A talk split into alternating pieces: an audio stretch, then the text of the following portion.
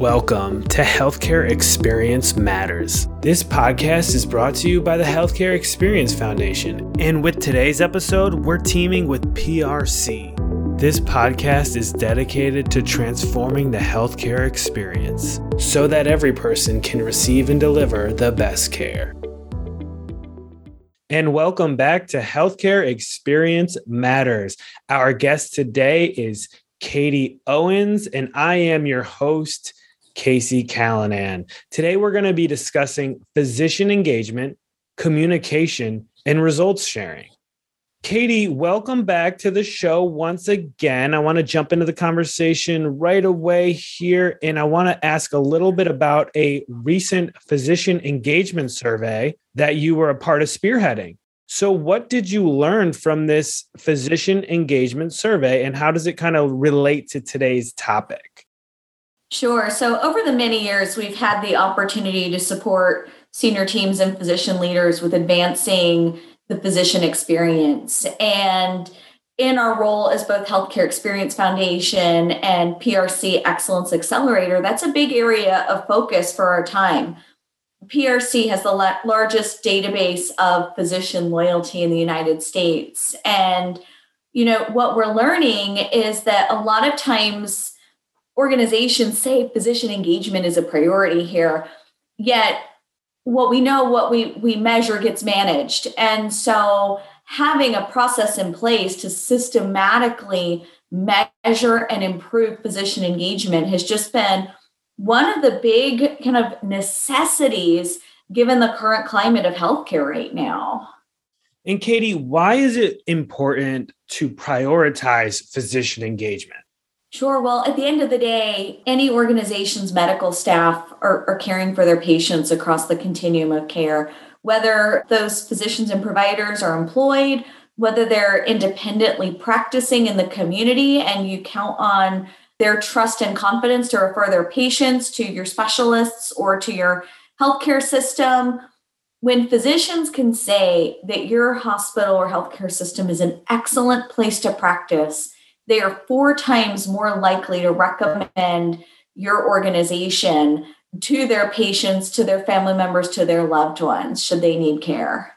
And Casey, that's that's just kind of a starting point. I think what the covid nineteen pandemic has taught a lot of us out there working to kind of advance the healthcare experience is that the stress and the strain of the last year and a half has taken a real toll on morale and engagement.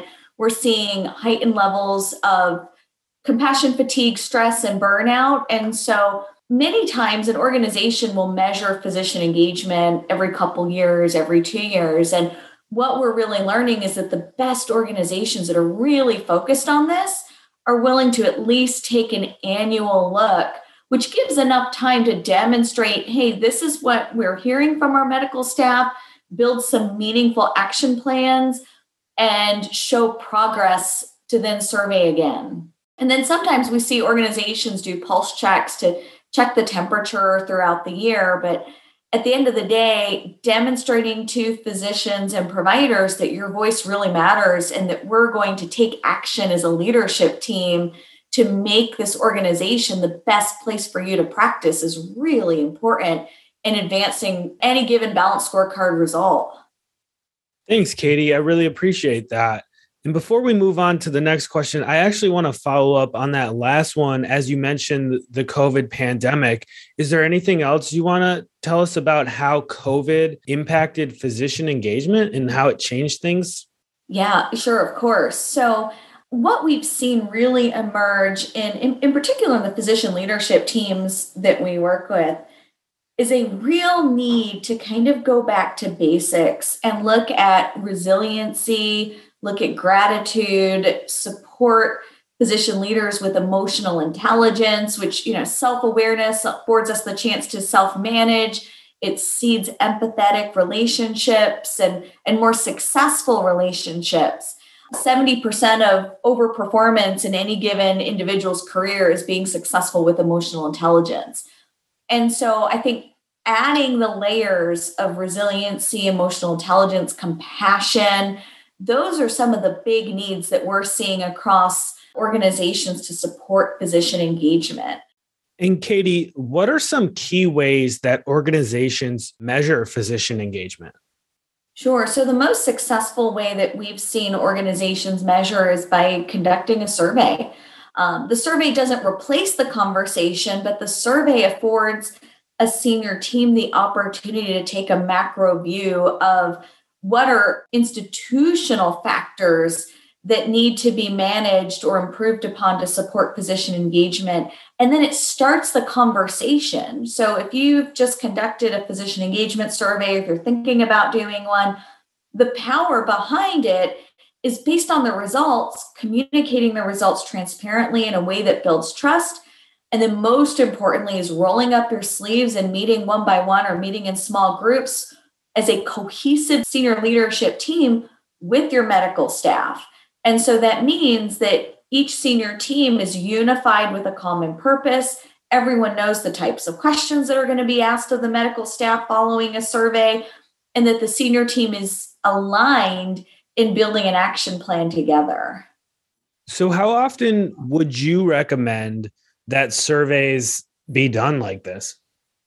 When we look at organizations who improve physician engagement the most, those organizations statistically tend to do the survey every year. We're also seeing now the need for pulse checks throughout the year, where organizations can do a quick check with their physician leaders or their medical staff on key issues. They're also able to assess progress. So um, at the end of the day, each organization's got unique challenges with their medical staff, different dynamics between employed and independent medical staff. So it's kind of a, a senior team by senior team decision, but at the end of the day, what we're seeing work the most to move the needle is at least an annual survey.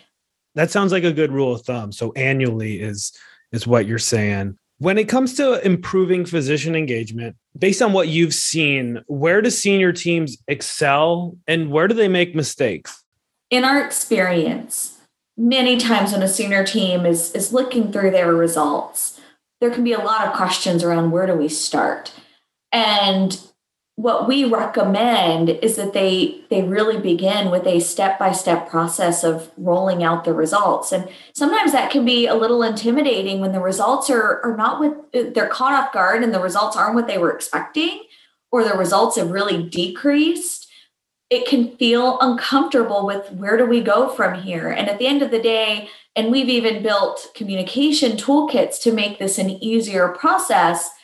It's opening up the conversation with vulnerability. It's recognizing that we're not where we hope to be, not where we expected to be. And as a senior team and as a, a physician leadership team, we're really committed to listening and partnering with our medical staff to build meaningful solutions. Now, on the flip side, many senior teams will see results go up, and sometimes those results end up filed away, and, and the, the real movement comes through the conversations and rolling out the results, but doing it in a way that builds and reinforces trust. Following a physician engagement survey, physicians are two times more likely to report improved loyalty when they know the results of the survey. And another two times more likely to improve loyalty when they can say throughout the year they saw improvements made as a result of that survey. So it's the connection, it's the communication, it's the relationship. Do you have any other thoughts on communicating the survey results? Absolutely. If you've looked at physician engagement over time and you've done a survey and maybe you didn't roll out the results and, and you wish you could go back in time and, and change that, well, we all know we can't. And so it's really important to kind of let go of that and say, let's recommit to, to learning and finding out what our blind spots are. And then as we're rolling out the results, being really genuine that, hey, we know that there were times when we could have handled this better. This is our commitment now.